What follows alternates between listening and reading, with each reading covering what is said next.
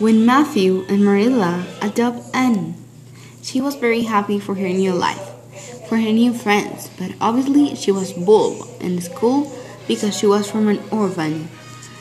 She has convinced many people to do great things, as a woman writes.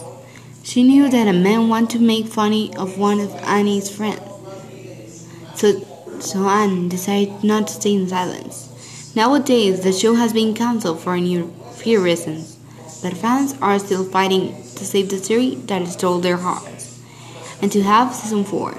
This amazing series based on the books by the writer Lucy Maud Montgomery. And the books are called Annie of the Green Gables. We hope we are not the only ones to say that this series still has questions to answer and stories to tell.